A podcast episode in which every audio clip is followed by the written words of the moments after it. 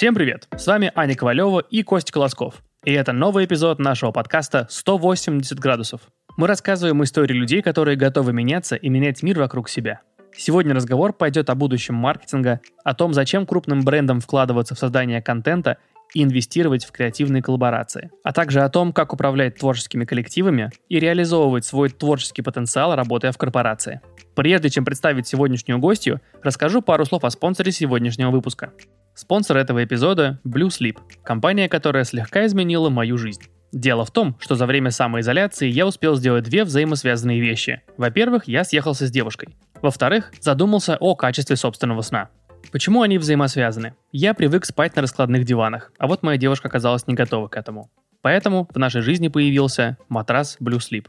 Я, конечно, далек от технологий пенного наполнения и микропружин, но я точно знаю, что спать мне стало комфортнее. Ну и девушка довольна, а это, в принципе, самое главное. Так что если вы задумывались или задумаетесь о покупке матраса, то на сайте Blue Sleep можно посмотреть весь ассортимент, а также другие товары для сна. Белье, подушки, одеяло. Доставка бесплатная. Если заказываете в Москве или Московской области, то вещи приезжают на следующий день, а если в Санкт-Петербурге, то через день. Ну и самая крутая фишка это то, что вам дается 100 дней на тест. Если не понравится матрас, можете его вернуть и получить деньги обратно. Используйте промокод 180 град, пишите цифрами и латиницей, слитно, 180GRAD и получайте скидку в 7%. Ссылка на сайт и промокод в описании этого выпуска.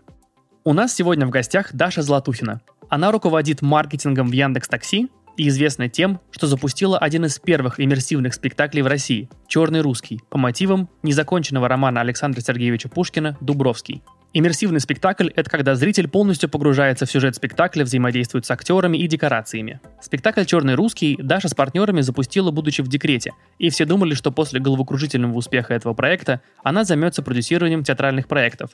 Но она решила вернуться в Яндекс. И во многом благодаря Даше Яндекс Такси запускает крутые проекты на стыке кино, моды, технологий. И обо всем этом мы спросили у Даши. Ну что, начнем. Да, я немножко волнуюсь, потому что я никогда не записывала подкасты раньше. Давайте начнем с того, э, Даш, чем ты сейчас занимаешься, как называется там твоя позиция и что входит в круг твоих обязанностей? А, сейчас я работаю в Яндексе. Э, я занимаюсь маркетингом и, в общем-то, всю свою профессиональную карьеру занималась маркетингом уже более 10 лет. А в Яндексе я руковожу командой маркетинга Яндекс Такси. А не для всех очевидно, наверное, даже совсем не очевидно, что в Яндекс Такси входит и направление Яндекс Еды, Яндекс Лавки, это доставка из ресторанов и доставка продуктов. Недавно мы все сервисы объединили в одном приложении, в суперприложении в Яндекс Такси. Это такой новый суперап, э, экосистема, социально-логистическая платформа, которая помогает современному человеку жить в городе и повышает его качество жизни в городе за счет наших сервисов. А, как маркетолог, я и моя команда, мы делаем так, чтобы у людей формировались новые привычки, а, растим аудиторию, работаем с лояльностью аудитории. Ну и поскольку бренд уже достаточно большой, а большие бренды — это, ну, можно сказать, такие правительства, да, которые не могут не влиять на гражданское общество, поэтому ну, одна из наших задач — это также формирование а, социально одобряемых привычек, формирование социально одобряемого поведения. Ну, например, в поездках на такси это безопасность, а, начиная от пристегивания в автомобиле да, до соблюдения уже каких-то а, более сложных технологий для водителей, пользователей, перерабатывание упаковки, да, это эко-задачи, эко-миссия и социально одобряемое поведение аудитории в этом контексте. Ну и вообще в целом помощь людям. Это в рамках э, коронакризисных проектов мы сейчас запустили большой проект «Помощь рядом», где помогаем врачам добираться до пациентов, э, возим коробки с продуктами для нуждающихся, возим тесты на коронавирус. Помогаем тем, кто помогает. А как ты впервые оказалась в маркетинге?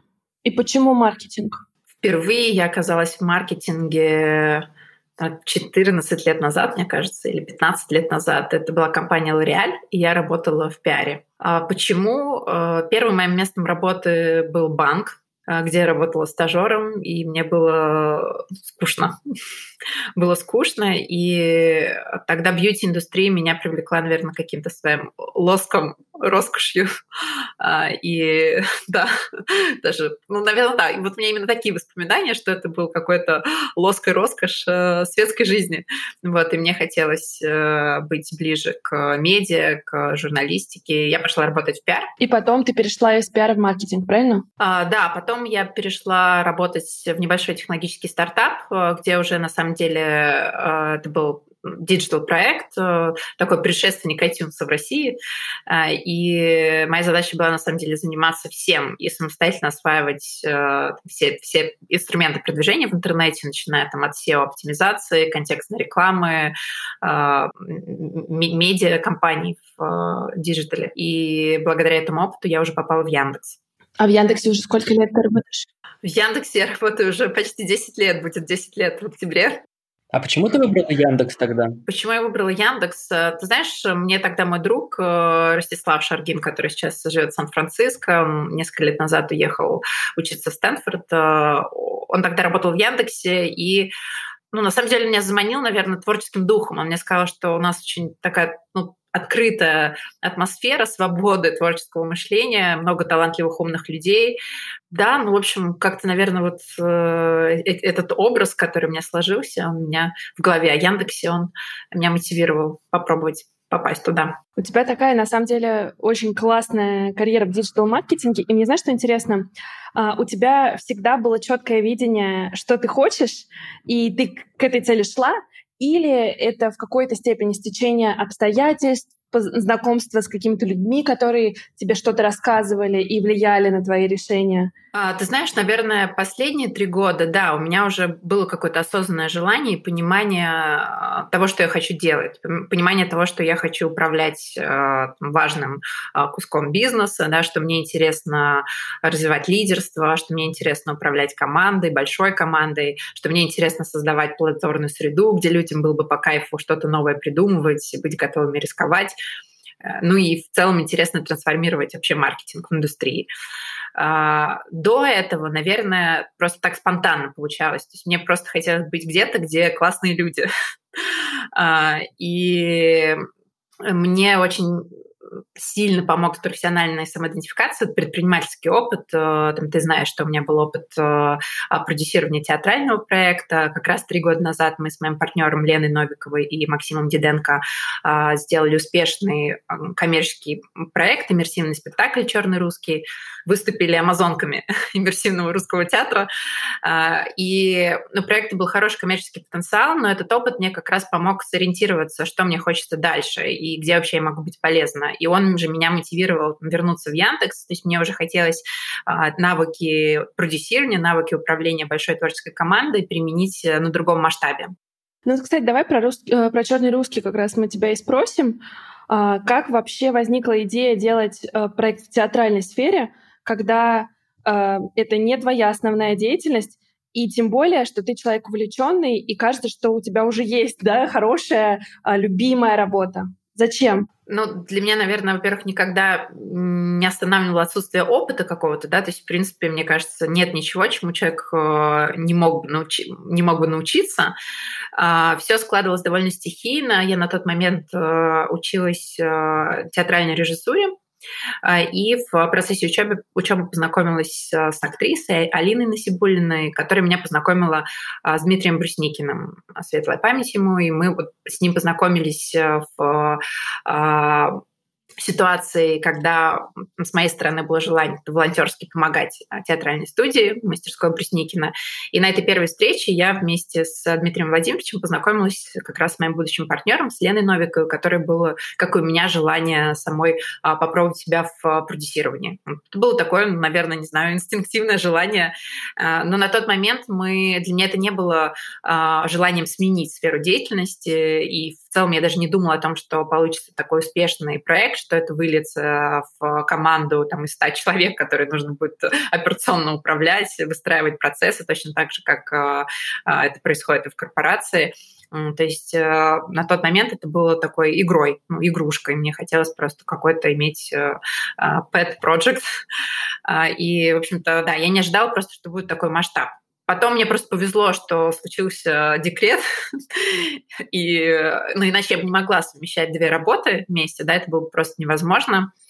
А, и, в общем-то, за это время, там, 9 месяцев, э, мне удалось э, и подготовить проект, и запустить его, и, в общем-то, еще там 6 месяцев управлять активно продажами, маркетингом этого проекта.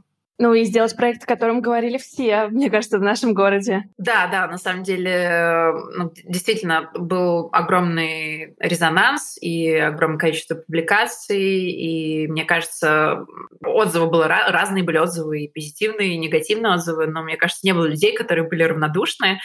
А, мы за время проекта почти 25 тысяч зрителей успели посмотреть а, шоу. Мы сыграли, кажется, 200 с чем-то шоу, уже сейчас не помню точно цифру. Вот. Но да, действительно, это был очень яркий опыт, мне кажется, и а, театральный, и предпринимательский вообще в сфере entertainment а, в сфере там, индустрии таких городских развлечений, потому что это проект на стыке театра, на стыке ну да, если честно, для меня уже сейчас э, кажется, что это какое-то э, ну, уже несколько лет прошло, и на самом деле до сих пор многие вспоминают проект, но для меня уже это такой пройденный этап, мне даже сложно уже, если честно, говорить о нем, а, что хочется говорить все время о будущем, о том, что впереди, о том, что а, будет завтра. Даш, а у меня знаешь какой вопрос? Вот с точки зрения опыта продюсирования, к чему ты была готова, учитывая, собственно, ну, свой предыдущий, наверное, профессиональный опыт, и к чему пришлось научиться довольно быстро в новой для себя, по сути, сфере? Первое, наверное, это поиск инвестиций. Это то, чего я не умела раньше делать, и мне не приходилось заниматься краудфандингом. Вот это был сложный э, опыт, э, потому что, как правило, может быть, это чем-то похоже на холодные продажи, потому что ты стучишься в большое количество дверей, вот, и, возможно, одна из десяти дверей тебе откроется. Э, это был очень ценный опыт, который, в общем-то, придал мне уверенности в себе. И, наверное, если бы сейчас я делала какой-то проект, э, я бы точно бы искала инвестиции и а, потом задумалась о том, что я бы вкладывала там свои деньги в это, да. Вот если у меня получается классно привлекать инвестиции, почему бы не а, играть на этом? Вот. Э, второй, наверное, сложный момент — это управление как раз э, ожиданиями, творческими ожиданиями, потому что э, чем больше разрасталась творческая команда, режиссеры, худо... режиссер, художники, артисты, да, тем больше появлялось творческих идей и художественных идей с большим размахом, и это требовало, соответственно, большего количества инвестиций. И вот этот баланс между э, качеством, э, необычностью идей, да, их э, визуальным эффектом и стоимостью этих идей, да, вот его ну, было достаточно сложно, на самом деле, соблюдать. А, плюс а, ну, ключевая проблема, с которой мы столкнулись, это операционные расходы, потому что мы стремились э, к а, такому перфекционизму во всем, к, к перфекционизму там в каждой детали, да, там в комнатах распыляли ароматы Диметр, там черные пельмени с крокатицей, которыми мы угощали, с чернилами крокатицы, которыми мы угощали людей на кухне, спектакля. И ну, все эти детали, они требовали, соответственно, больших вложений. И оптимизируя эти детали, да, оптимизируя эти расходы, а, ты получил продукт а, гораздо более низкого качества, а, чего очень не хотелось. Смотри, какой вопрос. Ты говоришь, что изначально не было задачи что-то поменять, но там, результаты черного русского удивили тебя саму с точки зрения того, какой большой и известный проект это стал. Вот в таком случае у тебя не было желания, может быть, уйти в полноценное продюсирование театра или кино после такого успешного кейса, и, может быть, тебе в какой-то момент захотелось сделать свою компанию по там, как, ну, как раз по продюсированию творческих проектов? Ты знаешь, у меня, конечно же, были такие мысли, но у меня не было уверенности в этом. В принципе, все решения, которые я в жизни принимаю, я их принимаю в момент, когда я ну, точно чувствую, знаю, что вот должно быть так. А в этой ситуации у меня не было такой, такой уверенности. То есть я понимала, что э, у меня есть э, классные возможности в Яндексе, э, что у меня есть э, там масштаб, э, в общем-то, попробовать э, созидать не менее масштабно, творчески, да, и в том числе реализую какие-то художественные проекты. Я просто раньше, там, до вот этого предпринимательского опыта со спектаклем так не думала, да, то есть я больше работала и жила в контексте своей узкой экспертизы маркетинга, да, а этот опыт, он дал мне э, возможность мыслить по-другому, что я могу э, в своей работе профессиональной, в работе с сервисами, которыми пользуются огромное количество людей, действовать по-другому, да, э, закладывать другие смыслы, по-другому смыслы, по-другому трансформировать маркетинг. А, и, может быть, это какой-то незакрытый гештальт был, да, Тут, в принципе, у меня есть еще э, такая привычка расставаться с чем бы то ни было в момент кульминации, да? когда есть э, какой-то, какой-то, да, яркий проект, когда есть какой-то капитал, когда есть э, там достигнута цель, которая для меня лично будет, э, э, ну, таким ярким завершенным этапом моей собственной там реализации в конкретно данной сфере. И вот э, на тот момент э, с Яндексом, с Яндекс Такси у меня еще а, такой точки отношений не случилось. Может быть, это был какой-то незакрытый гештальт, а, и вот, ну, сейчас я чувствую, на, самом деле, гораздо более уже а, полноценную завершенную историю в своих отношениях с компанией, да, потому что, опять же, ну, много за эти три года удалось сделать внутри команды и классных проектах реализовать, в которых в том числе применить те навыки и опыт, э, который случился благодаря продюсированию этому опыту предпринимательскому. А о чем нужно помнить, когда ты управляешь именно творческой командой? Вот ты говоришь, что условно нужно было искать компромиссы между творческим размахом и бюджетом. А что еще? Ну, мне кажется, прежде всего это умение давать правильную обратную связь. Да, наверное, умение давать правильную обратную связь, потому что задача ну, в бизнесе и в классном бизнесе это как раз объединить э, дополняющие, конкурирующие друг другу силы, да, это силу там, творчества, креативности, а, там, в кино, например, это силу искусства, да, и силу коммерции. И задача, с одной стороны, всеми силами защищать этот творческий дух, да, с другой стороны, зарабатывать деньги. Две противоречащие друг другу задачи. А, любой, ну, любая критика в отношении креативных специалистов, творческих людей, она зачастую воспринимается достаточно обидно, а, и это на самом деле навык и талант научиться воспринимать критику. Ну и поиск, конечно, поиск талантливых людей э, в команду. Это тоже непростая задача, потому что, как правило, люди с неординарными талантами, да, им, им, им хочется работать с э, такими же людьми, которые будут им подстать. Но в этом смысле мне на самом деле очень сильно помог э, опыт как раз учебы. Я уже упоминала об этом, то, что я училась режиссуре, театральной режиссуре. И вот это как раз тот опыт, который очень сильно мне помог научиться другим моделям. Кто-то это ищет через э, там executive обучение, а для меня вот э, режиссерская школа это как раз было таким а, поиском а, новой модели управления, да, модели, где а, ты управляешь процессом, где твоя личность, личность режиссера определяет замысел, а, где результат твоего труда — это то, что заставляет других людей думать. И, в общем-то, достаточно сложная работа по вдохновению, по, вдохновению, по мотивации большого творческого коллектива. А, ты вообще всю свою профессиональную карьеру в маркетинге параллельно чему-то училась. Вот ты рассказывала, что писала диссертацию по культурологии, училась на перформативного художника, на режиссера, и вообще ты певица. А что для тебя учеба? И а, ты уже говорила про то, что это про поиски и новые знания, но вот в таком как бы общепринятом понимании люди идут учиться чему-то, когда понимают, что они, может быть, хотят там а, новую профессию приобрести. И, знаешь, вот использовать это в какой-то своей новой жизни. Вот насколько я понимаю, для тебя это не про новую жизнь, а про то, как изменить свою старую. А, да, абсолютно так. Э, и, ну, на самом деле, когда я писала диссертацию по культурологии, я еще тогда не осознавала, какой будет моя профессия. И на тот момент это был достаточно искренний интерес к науке. А в джазовый колледж э, я поступила как раз тогда, когда я уже попробовала несколько мест работы. Как я успела уже рассказать, я работала в банке, в бьюти-индустрии. И вот в тот момент мне катастрофически не хватало самовыражения и какой-то ну, вот свободы э, вообще мышления, свободы экспрессии собственной. Поэтому мне хотелось, э, на тот момент мне хотелось что-то поменять, и я пошла учиться вокалу, и я выступала, мы играли концерты в джаз-клубах. Вот. Но потом, а, когда я уже попала в Яндекс, я тогда поняла, что на самом деле певица это не моя профессия.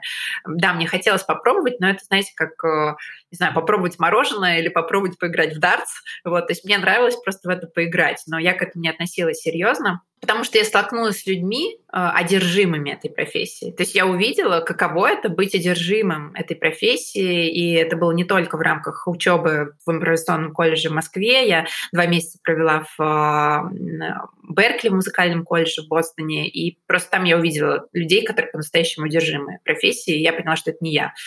Вот и все. А, при этом я совершенно одержима была вот в, ну, в своей профессиональной деятельности. Может быть, потому что мне на тот момент там работа уже в маркетинге, она давала, не знаю, больше отдачи, да, может быть, она больше мне признания давала, и там где-то я, наверное, понимала, что я недостаточно талантлива там вокально, как талантливы другие люди. Такие факторы, да, они меня ну, заставили, наверное, мотивировали меня осознать, что, что действительно для меня важно и чем мне дальше было бы интересно заниматься.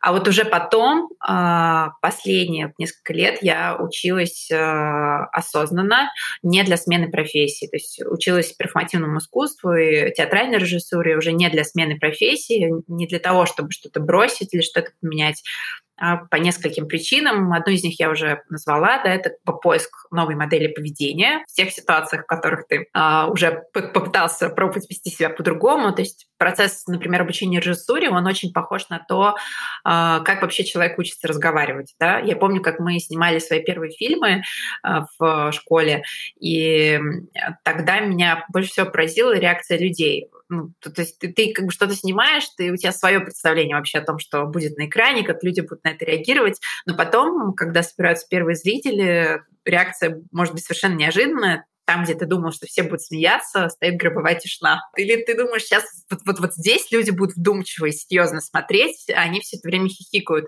И вот э, в тот момент я на самом деле осознала ценность этой обратной связи, реакции и научилась принимать критику. Ну, я надеюсь, что научилась принимать критику. И сейчас я понимаю, что это ну, столь же важно, когда ты с командой придумываешь какую-то рекламную кампанию, да, или какой-то спецпроект, э, э, ну, аудитория которого может быть там в десятки раз больше, да, чем аудитория, на самом деле, у кассового фильма. Вот. И вот я часто возвращаюсь к этим воспоминаниям, к этим ощущениям тогда, да, когда вот вместо смеха стала гробовая тишина, и я понимаю, окей, вот э, ну, как я себя веду, да, когда меня критикуют. Э, может мне эта критика помочь сделать лучший продукт. То же самое работает в обратную сторону. В обратную сторону когда ты даешь э, какую-то реакцию своей команде, да, и э, в том числе учишься понимать, что там, любая неудача там, любого коллектива и творческого коллектива. Это неудача многих людей, это неудача ни одного человека. Если ты руководитель, то любая ошибка команды — это и твоя ошибка. И что на самом деле ошибки, вот эта концепция нулевого дефекта, она важна во многих сферах, а в творческих проектах, там и в креативной индустрии, в рекламной индустрии она на самом деле вредна. Есть э, нулевой дефект рейд, да, что ты не можешь ошибиться, то, естественно, ты уже начинаешь руководствоваться страхом и какими-то безопасными решениями. То есть ты пытаешься предложить ту концепцию, которая будет ну, который максимально безопасно решит твою задачу, не рискуешь, да, не идешь на какие-то ну, нестандартные, неординарные а, проекты. Мы на самом деле, ну, в моей работе в Яндексе мы часто с чем-то экспериментируем, есть э, там, ну, пытаемся, опять же, для каких-то, для донесения каких-то наших идей там использовать там не только короткие форматы, но и пробовать снимать там, манифесты художественные, там, не знаю, в нескольких случаях это полностью проваливалась инициатива. А у нас есть классный проект э, Media Lab, в рамках которого мы даем гранты молодым режиссерам. Этот проект придумала моя коллега Саша Санчес. И на самом деле вот мы несколько сезонов сделали таких короткометражных фильмов. И вот последний наш эксперимент, он действительно выстрелил. Это фильм э, «Алиса» э, о приключениях бортового компьютера, который э, попал даже в шорт-лист медиафестиваля американского фестиваля, постоянно путаю, South by Southwest, да? Это был удачно. То есть это на самом деле вот какой-то удачный опыт, он случается по итогам там, нескольких экспериментов. Не всегда а, что-то выстреливает сразу, но опять же, если ты не пробуешь, не ищешь, да, то ты будешь всегда оставаться в рамках какой-то каких-то принятых, заданных рынком норм.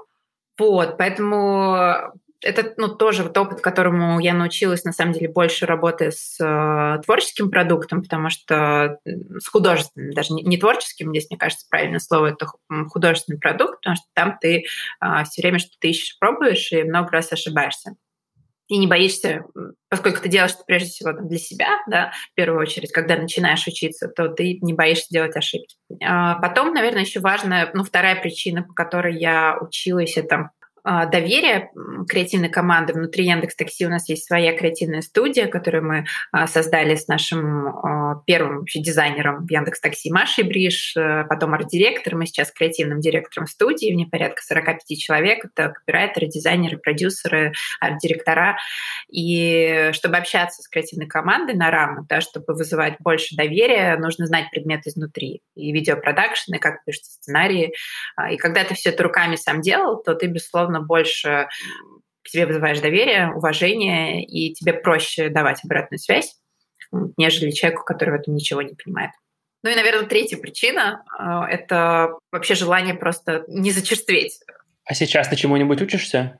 Или планируешь? Да, сейчас э, буквально так спонтанно на самом деле случилось. Я с группой художников э, с группой художников из разных стран а, и с э, кураторством главного художника-архитектора Burning Man, это Эндрю Джонстон, а, который много лет подряд создавал базу, на которой стоит Burning Man.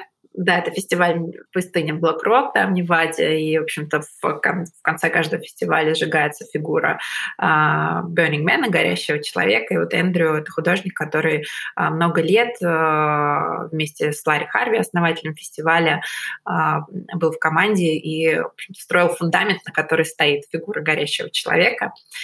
Uh, и сейчас вот с Эндрю мы придумываем несколько концепций проектов, которые хотим показать, э, которые хотим отвести на следующий Burning Man, который, надеюсь, состоится уже в 2021 году. Это такой небольшой проект, который организовывают мои э, друзья, из, мои, две мои подруги из Европейской культурной э, академии, European Cultural Academy, академия, которая организовывает программу, параллельную программу Венецианской биеннале в Венеции, и плюс э, придумывает разные классные образовательные программы. А вот про Burning Man э, можешь больше рассказать, что за идея, что за проект, что это будет? Угу. Ну, я думаю, что идея на самом деле в дальнейшем очень сильно трансформируется. То есть э, вообще какая была задача? Мы собрались группой художников, чтобы придумать э, коллаборативный проект. Мне вообще очень нравится идея коллаборативного искусства, то есть совместного создания какого-то проекта и как форма там арт-терапии, и как форма вообще поиска э, каких-то общих идей. А, и я, кстати, очень сильно верю, что а, такой формат, он будет распространен в онлайне, да, и я думала, что мне на самом деле бы хотелось придумать какой-то проект, да, где люди там в формате онлайн-лайва создавали бы э, вместе арт-объект или там, не знаю, арт-инсталляцию или, возможно, какой-то онлайн, не знаю, фасад э, собора. Вот. Ну, в общем, да, мне очень нравится коллаборативная, коллаборативная история. И вот мы в, с группой художников, наша задача была каждому предложить свою какую-то идею э, с, в контексте вообще уважения к пространству, потому что тема всей нашей корпоративной работы — это the environment, uh, sustainability, the environment. Э, и мы э, придумали, каждый предложил по одной из идей, и моя идея, на самом деле, я уверена, что она в дальнейшем в процессе совместной командной работы сильно трансформируется. На текущий момент проект, который называется What the Shell Says, что говорит ракушка. И он состоит из двух этапов и представляет собой как арт-объект, так и коллаборативный саунд-арт, да, звуковое искусство, если можно так назвать его по-русски. Первый этап — это на самом деле онлайн лендинг, да, онлайн-проект, где каждый человек, любой человек э, там, из любой точки мира может оставить э, свое изменение человечеству, извинение или какое-то обещание человечеству. А, не знаю, от э, того, что там ты не перерабатываешь упаковку, там, до а, просто отпускание собственного эго, да, которое мешает э, вообще людям просто любить друг друга и жить э, в гармонии друг с другом. Э, то есть это такой, в общем, коллаборативный манифест э, тысячи, а может быть там десятков тысяч людей, которые оставят свои обещания и свои изменения человечеству перед чем-то, что им кажется важным, чтобы это человечество спасти. Э, и потом, соответственно, этот э, манифест, звуковой трек, да, он становится а, центральной частью арт-объекта. А арт-объект представляет из себя ракушку. Да, это гигантская такая сюрреалистическая ракушка. Представь, просто представь себе пустыня, а, бездонное пространство пустыни, и в нем огромная сюрреалистическая ракушка, в которую ты можешь зайти, и входя в нее ты уже слышишь вот эти тысячи извинений а, разных людей со всего мира перед человечеством. Ну и можешь, соответственно, реал-тайм поучаствовать, стать э, частью этого проекта, потому что а, там платформа, где ты сможешь оставить э, свое обещание, которое тут же реал-тайм будет смиксовано в общий трек и появится в, а, внутри этой ракушки в манифесте. Это ну, будет не, не, непрерывно происходить. Вот пока такая задумка. А, соответственно, ну, ракушка как арт-объект в данном а, контексте представляет собой такой метафору умения а, слушать, да? А, и, с другой стороны, метафору усилителя вообще обещаний и извинений человечества. Но мне это также интересно тем, что, в общем-то, такой антропологический срез, на самом деле, того, о чем люди сегодня мыслят, э, в чем они чувствуют свою вину вообще перед пространством, перед человечеством, что они могут пообещать. Мне кажется, что это довольно интересно вот, с точки зрения исследования в том числе. Ракушка вообще интересный символ. Пару лет назад мы с подругой пошли в паломничество, такой пеший поход на 300 километров, путь Святого Якова или Камин де Сантьяго. И вот ракушка, привязанная на рюкзак, это символ всех паломников, которые решились пройти этот путь. Там есть несколько версий, почему именно ракушка а, стала символом, но есть такая интересная философская интерпретация про то, что а, лучи, да, э, лучи ракушки, подобно различным дорогам да, в пути, они начинаются из разных точек, но всегда сходятся в одной. И вот все дороги, вне зависимости от выбранного пути, заканчиваются в финальной точке Сантьяго де Компостела. То есть это такая красивая история о том, что любой, в общем-то, любой выбранный тобой путь, он правильный, потому что он твой. Круто. Да, ну, на самом деле, вот мне кажется, в, в искусстве это и есть самое интересное, да, что это постоянно поиск э, вообще новых каких-то смыслов, метафор, и, и это может безгранично происходить, да, абсолютно. Э, сколько людей, столько есть фантазий, столько есть смыслов, столько есть метафор. А, вот мы говорили про учебу и про такой опыт художественного созидания. Мне интересно, Um, точнее, знаешь, это такой, мне кажется, страх многих uh, людей, которые уже где-то работают. Они боятся начинать uh, какие-то собственные проекты, потому что не супер очевидна реакция компании на это. И многие очень uh, как-то, ну, нехотя об этом рассказывают. Насколько я понимаю, вот опыт твоего художественного проекта тебе очень сильно помог с точки зрения твоей основной работы. Но здесь, мне кажется, в этом два аспекта. Один аспект — это отношения со своим работодателем и с командой, с руководителем, коллегами. Второй аспект, да, это самоощущение. А, но если говорить про первое, то, безусловно, у меня был определенный дискомфорт. Мне просто повезло, так что а, формально, да, запуск проекта, спектакля и работа последующая над ним, она пришлась на время моего декрета, то есть формально я могла не работать в компании. Но, в общем-то, это было нечестно, на самом деле, по отношению к моим коллегам, потому что а, время декрета, оно создано для того, чтобы ухаживать за ребенком, а не для того, чтобы работать. И ну, я до сих пор, на самом деле, чувствую, ну, возможно, там где-то была какая-то обида, да, со стороны моих коллег, и я чувствую, что вот, э, ну, это некоторое предательство, на самом деле, если говорить э, честно, да, открыто, а, но просто я уже не могла в тот момент не вязаться, потому что я уже ввязалась в эту историю, на мне уже была большая ответственность, и, в общем, мне как-то приходилось жонглировать ответственностью, и, в общем-то, к счастью, вот повторю, что у меня формально была такая возможность, но это было не очень честно. А, поэтому, безусловно, отношения с э, своим руководителем, с коллегами в компании, они, ну, я за то, чтобы они всегда были прозрачными, нужно обязательно это обсуждать, говорить, и я думаю, что со стороны мудрого руководителя это будет э, а, на самом деле ну, правильным шагом, открытость да, по, по отношению к каким-то хобби и пэт-проектам, если это будет не в ущерб основному бизнесу, основной деятельности. А, а по поводу самоощущения, конечно, да, я себя стала чувствовать увереннее. И, ну, в общем-то, вернувшись, на самом деле, в общем-то, и этот опыт, он, я думаю, что в глазах моих коллег тоже э, менял вообще представление обо мне, о моих возможностях, э, о моих способностях. Ну, наверное, совет такой, что конечно, если есть что-то, что может дать вам возможность почувствовать себя увереннее, смелее и позволить э, по-другому э, относиться там, какой бы то ни было там своей текущей работе, то нужно в это нырять с головой. А как сейчас ты реализуешь свой творческий потенциал и амбиции художников в своей работе маркетолога? Мне наверное, сейчас важнее на самом деле не э, создание какого-то конкретного продукта да, или какого-то конкретного проекта, а для меня скорее интереснее всего это как раз управление командой. То есть прежде всего я вижу там, свою реализацию своей креативности в управлении процессами команды. Это самое интересное. А, и самое сложное, потому что постоянно, как я уже говорила, поддерживать этот э, плодотворный дух, э, среду, в котором людям нравится придумывать, в котором они не боятся рисковать, и в, в которой еще на самом деле каждую минуту создается давление, дедлайны, прилетают какие-то новые проекты, люди могут быстро выгорать. Вот а, для меня на самом деле в этом самая интересная работа сейчас, такая лидерская работа.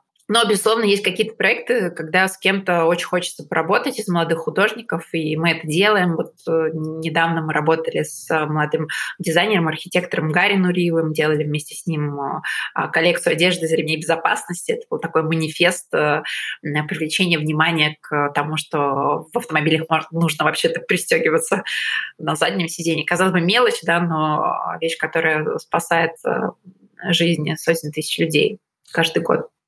Вот, поэтому есть какие-то интересные художники, проекты, с которыми очень хочется поработать, и мы это делаем, мы находим таких э, ребят э, и э, какие-то проекты, институты, организации, музеи, э, и, в общем работаем с ними. У меня, знаешь, какой вопрос? А, он такой, может быть, дилетантский будет, но все равно интересно услышать от тебя. Вот реально крупным таким компаниям, как Яндекс, зачем вкладываться в подобные креативные проекты, подобные манифесты, вот все эти вот коллаборации, они что дают, что они приносят? Ну, у каждого проекта есть э, какая-то конкретная задача. Мы можем, например, на, на примере конкретного проекта сейчас это рассмотреть, вот, но э, общая мысль в том, что сегодня любому большому бренду, любой большому бизнесу недостаточно быть лидером только в создании хорошего продукта.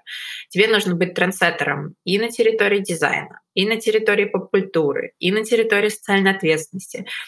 Это важно, на самом деле, э, ну, и, и, и для того, чтобы создавать доверие аудитории к тебе, а, и для того, чтобы у тебя работали талантливые люди.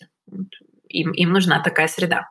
А, для нас, например, там коллаборация вот с Гарри Нуриевым, да, с архитектором, модным дизайнером, она, безусловно, была в первую очередь направлена на а, аудиторию медийной тусовки, да, на аудиторию трансеттеров, а, модных блогеров. Именно поэтому мы выбрали инструмент моды, да, и мы делали коллаборацию на территории, скажем так, моды и социальной ответственности, и представляли ее таким образом. Там мы проект представляли в рамках международной ярмарки э, искусства Космоску, э, где, в общем-то, наша задача была привлечь внимание той аудитории, которая нас никогда не писала. Словно глянцевые телеграм-каналы, там о нас никогда не писали о наших рекламных проектах. Э, и в этот момент они написали. Главные редактора журналов, да, Vogue, Glamour, написали там в своих инстаграмах, в своих сторис. То есть это какие-то... Это на самом деле проекты, которые достаточно сложно измерять в метриках количественных, да, но это качественные метрики, которые меняют к тебе отношения. Это раз. А два — это HR-бренд, потому что когда ты создаешь какие-то смелые, интересные концепты на территории, опять же, культуры, искусства, поп-культуры, то это ну, характеризует и твою команду как э, смелую команду, да, как команду, которая не боится создавать эти концепты. Это тоже важно. А Алиса? А, Алиса — это эксперимент э, на территории контента. Я думаю, что сейчас э, ну, для всех уже очевидно, что там, контентный маркетинг э, — это ну, супер важный вообще инструмент работы с аудиторией, потому что для брендов сейчас ключевая проблема, мне кажется, это доверие. Да? Если раньше там, до первой покупки, не знаю, был там один тачпоинт, да, или два тачпоинта, увидел рекламу по телевизору и увидел товар на полке в магазине и купил, то сейчас у тебя там до там, первой покупки э, продукта там происходит минимум 10 контактов. Объявления в Фейсбуке, шоу в Инстаграме, отзывы на нескольких сайтах о продукте. Вот, и это, это раз, а два — это то, что э, мы сейчас живем в эпоху инфодемии, да, когда растет волна дезинформации, слухов, сплетен, отрицаний, и люди тебя на самом деле э, перед инфодемией чувствуют гораздо беззащитнее, нежели чем перед пандемией. И вот здесь э, для брендов очень важно выстраивание этого доверия. А, и построить доверие там, с помощью короткого рекламного ролика достаточно сложно. Вот, поэтому сейчас там все бренды практически играют на территории контентного маркетинга, создают там свои подкасты, шоу, а, онлайн-стриминг, да, сейчас то, что как бы очень сильно меняет э, привычки медиапотребления. Для нас э, вот эксперименты с короткометражным кино — это как раз э, были пробы на территории контента, э, когда мы можем показать какие-то там фичи нашего продукта, показать э, какие-то наши ценности, благодаря которым аудитория может доверять нам, а не кому-то другому, через вот такой художественный контент. Ну, соответственно, его, конечно, финальная метрика успеха этого проекта это будут метрики просмотров, количество просмотров, охваты, э, знания там, о фичах и там, технологиях, которые, в общем-то, используются в, внутри нашего сервиса, нашего бизнеса, как, например, э, Алиса, да, которая встроена в том числе в таксометр, который установлен в машине каждого водителя. Ну, в общем, безусловно, это имиджевый проект, и его там охват мы измеряем доверием а, к бренду, восприятием бренда, там, как, не знаю, современного, инновационного трансеттера. То есть, даже другими словами, для бренда сейчас одно из ключевых — это сформировать доверие к продукту, а уже как это делать, это, наверное, ну, территория каждого бренда, но вы это делаете через контент и какие-то креативные пути решения этого, правильно? Да, все так. Мне кажется, что, наверное, ключевое изменение, которое в маркетинге случилось там, за последние там, 5-7 лет, это э, повысилась важность э, доверия как э, вообще номер один атрибута. И это может, ну, и, и тебе просто нужны форматы, с помощью которых ты можешь объяснить, да, с помощью которых ты можешь классно иллюстрировать. Это раз, вот, а два, но помимо доверия, наверное, второе, второе важное свойство — это консистентность. Опять же, вот я уже об этом сказала, что если раньше там у тебя было одна-две точки контакта, то сейчас у тебя 10 точек контакта до первой покупки, тебе важно во всех этих точках быть запоминающимся, аутентичным, консистентным, да. Вот. А, ну, еще, мне кажется, сейчас э, тоже я уже об этом немного говорила, что бренды, э, большие бренды становятся правительствами. Проекты брендов на территории социальной ответственности выстреливают да, и обращают на себя большое внимание. Потому что выживание брендов зависит от взаимоотношений с людьми. Вот это, в общем-то, и приводит нас к мысли, что брендам важно простраивать доверие, важно помогать людям в том, что они не успевают или не хотят делать э, другие, например, правительство. То есть мы, как э, любой бренд, это большой бренд, это часть гражданского общества, который своими действиями и коммуникациями помогает людям менять жизнь к лучшему. Да, и мне кажется, именно это, наверное, моей является вообще ключевой мотивацией, почему я это делаю, вот, почему мне так интересна коммуникационная индустрия сегодня, да, и как она э, вообще реализует потенциал брендов, компаний, бизнесов в пользу позитивных изменений в обществе. А каких людей ты хочешь видеть в своей команде? Кого ты ищешь? Талантливых людей, ну, наверное, открытых, э, открытых людей пробовать новое, открытых людей к э, критике, э, людей ну, с хорошим аналитическим складом ума, да, потому что, в общем-то, ну, даже там в креативных профессиях это важно, да, это людей, которые умеют рассказывать истории, да. это, это на самом деле, мне кажется, одна из ключевых проблем сейчас это то, что э, гуманитарное образование очень сильно потеряло популярность в последние годы, и больше там, в том числе на собеседование приходят выпускников, которые а, учились менеджменту, экономике, финансовому менеджменту, ну и, и в, в менеджерские профессии да, приходят ребята реже с гуманитарным образованием, что на самом деле проблема, потому что люди не могут э, формулировать э, лаконично, а, понятно, кратко свои мысли.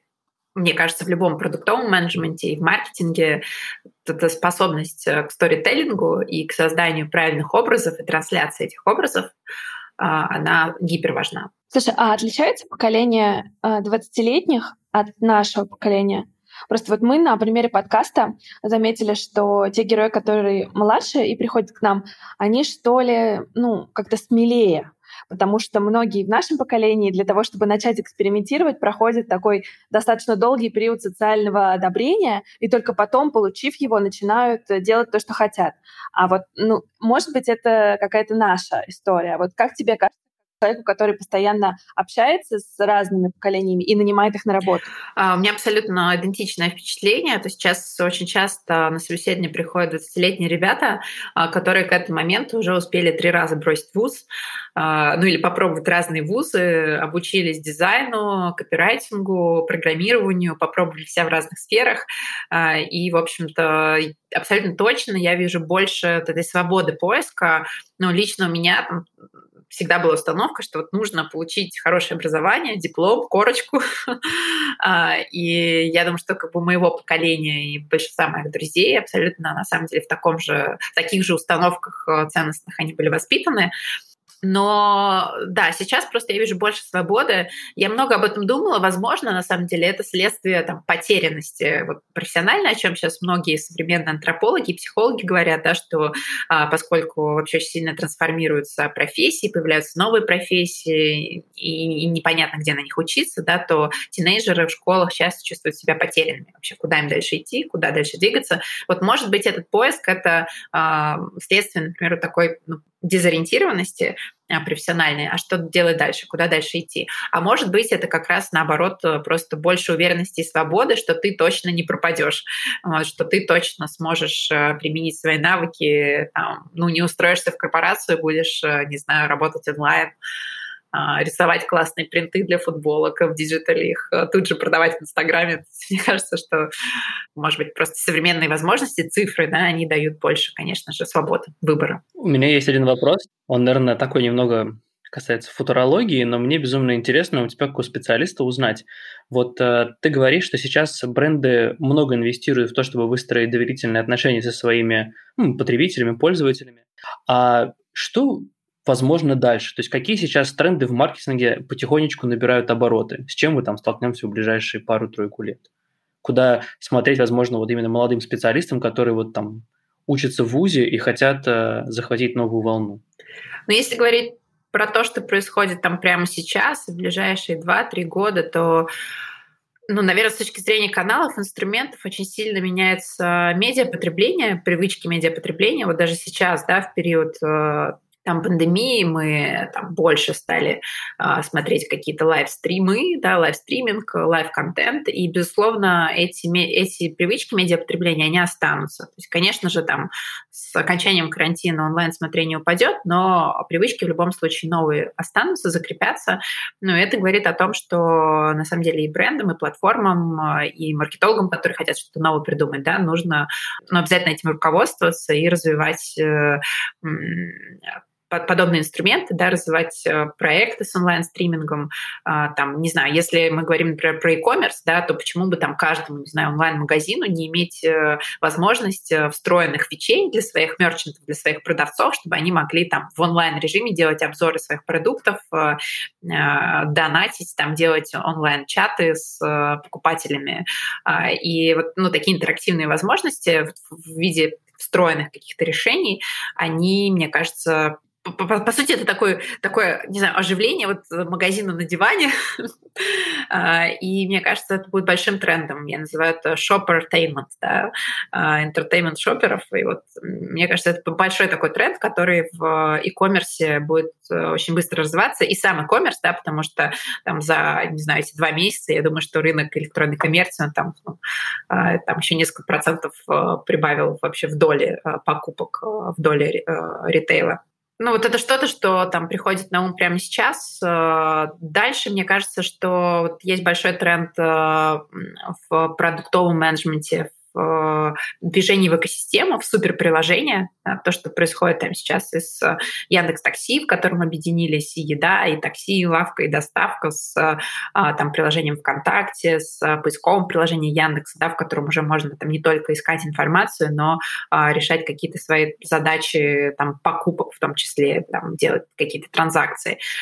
То же самое происходит с, э, во всем мире. Да. Есть азиатские приложения Grab, GoJack, э, которые решают множество городских э, потребностей и задач человека в городе. WeChat, да, китайское приложение. Ну, в общем-то, мне кажется, движение в сторону экосистемы и суперприложения, оно будет продолжаться.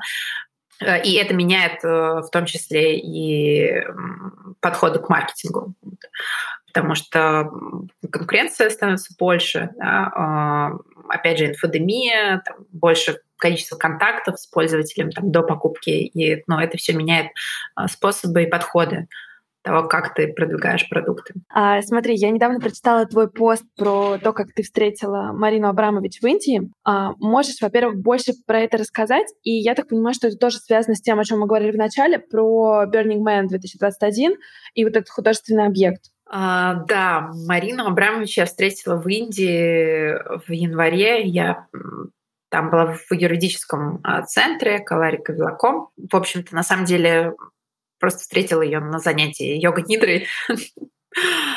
А, ну, может быть, я какой-то излишний символизм в этом для себя вижу. Просто для меня фигура Марины как художника на самом деле а, во многом там сформировала какое-то мое личное отношение там, к искусству, к перформативному искусству, к там, самовыражению, к а, пониманию, что такое воля, дух художника так получилось, что я сталкивалась с ее работами, с ее манифестами в моменты, когда что-то все время классное, новое придумывалось, да, и меня ну, вдохновляли ее высказывания, лично вдохновляли ее высказывания, там, не знаю, на написание новой песни, там, э, в принципе, моя, мое желание пойти там, учиться перформативному искусству, оно а, случилось благодаря вот столкновениям с видеодокументацией перформансов Марины. Я ее встретила на йога-нидре в момент как раз, когда я думала о том, что мне бы хотелось э, там, в этом году э, больше для себя найти каких-то поводов для такого радикального художественного самовыражения. Не, не просто там что-то, что я делаю для работы или в целях, э, в каких-то, целях, в бизнес-целях, да, э, что-то ради обязательств, что-то делаешь, а просто так, для себя. Какого-то, в общем, безумия, радикального безумия. А, и потом э, буквально на прошлой неделе, когда мы с группой художников в рамках подготовки объекта для Burning Man выбрали мою идею, мы выбрали две идеи, но в том числе из э, там, 10 э, моя идея, она как раз станет одним из проектов, который будет представлен на Биеннале Венеции и на Burning Man э, в 2021 году. Ну и в этот момент я подумала, что, о, да, наверное, мое, мое программирование, да, и моделирование какой-то ситуации, оно вот случилось и было не случайным. Просто момент, когда я думала об этой художественной реализации, о самоэкспрессии, а, я не думала о чем-то конкретном, да, это был просто такой запрос, э, который, возможно, усилился благодаря присутствию Марине в этом пространстве. Но все это, на самом деле, какие-то такие домыслы Э, фантазии. Я думаю, что на самом деле, если по-честному, то э, я думаю, что мы моделируем в любом случае реальность, и то, с кем мы общаемся, и то, где мы оказываемся, и то, почему в этом пространстве появляется Марина Абрамович. Я думаю, что на самом деле это все не, не, не случайные какие-то символы и знаки, а это то, что мы моделируем сами. Даш, смотри, а, нас слушают многие люди, которые хотят и даже мечтают изменить свою жизнь. Ты человек, который много раз свою жизнь менял, но тем не менее это не воспринимаешь как изменение. А можешь дать какой-то совет тем, кто боится, но, может быть, очень хочет поменять? Да, у меня на самом деле вызывает вопрос само слово изменение, потому что для меня изменение это измена. Это измена самому себе, своим принципам, каким-то своим ценностям. То есть э, для меня измена, изменение — это всегда драма. Вот, то есть, э, поэтому я, например, свою жизнь не, не могу назвать э, свои какие-то происшествия в моей жизни не называю изменениями, да, это просто какой-то путь, вот, но при этом я там никогда э, ну, не изменяла своим принципам, а, что мне, например, хочется созидать, да, что мне хочется э, делать что-то результатом, в результате чего там у людей, не знаю, открывается сердце, но результатом чего является всегда какая-то позитивная, легкая энергия. Вот. И я думаю, что вот, э, ну, поэтому я не воспринимаю какие-то свои новые этапы жизни как э, какие-то серьезные изменения. Какой я могла бы дать совет? Ну, наверное, делать с любовью и просто легко, да, просто меняться с любовью к себе и делать это легко. Потому что в, в конечном итоге, то есть, мне кажется, что изменение — это, с одной стороны, всегда какая-то драма, да, потому что это измена своим каким-то принципам, установкам, привычкам, традициям, которые у тебя уже сложились. А, но при этом а, вместе с этой драмой это всегда плюс, потому что изменение в итоге это всегда плюс. И вот э, я думаю, что важно этим руководствоваться и всегда об этом помнить, что а, как, какой бы эта измена ни была, она в любом случае тебя трансформирует э, в плюс. Поэтому как еще по-другому это можно делать, если не с любовью к себе и к окружающим тебя людям и миру? Поменять свое отношение к изменениям, и тогда изменения становятся проще. Потому что когда ты это воспринимаешь как какую-то драму и как что-то слишком страшное, то ну, это очень стрёмно менять. А когда ты это воспринимаешь как часть пути, э, ну, выходит, что это, это естественная часть, и поэтому нужно меняться. Это просто мы не можем не меняться, да, вообще мы, в принципе, рождаемся и стареем. Вот. Ну, то есть, что, да, что, это какая-то загадка, да, что, что объединяет всех людей, э, все люди на Земле, во всех, кто точках с рождения начинают стареть. Вот. И ты просто меняешься физически каждый день. Вот. И вместе с этим ты не можешь меняться, не меняться по-другому. Поэтому это не вопрос э, а, какого-то... Не вопрос того, что ты бросишь работу или получишь новое образование. Да. Оно происходит само по себе и так.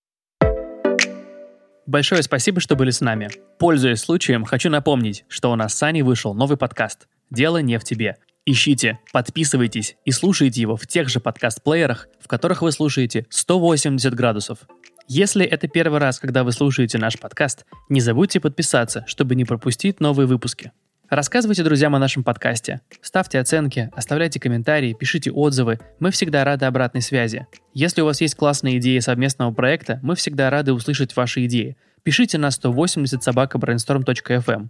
Мы всегда отвечаем и всегда открыты к диалогу. Выкладывайте в сторис Инстаграм то, как вы слушаете наш подкаст. Отмечайте Аню по тегу at Аня Ковалева, чтобы мы вас не потеряли. Всего доброго, скоро услышимся.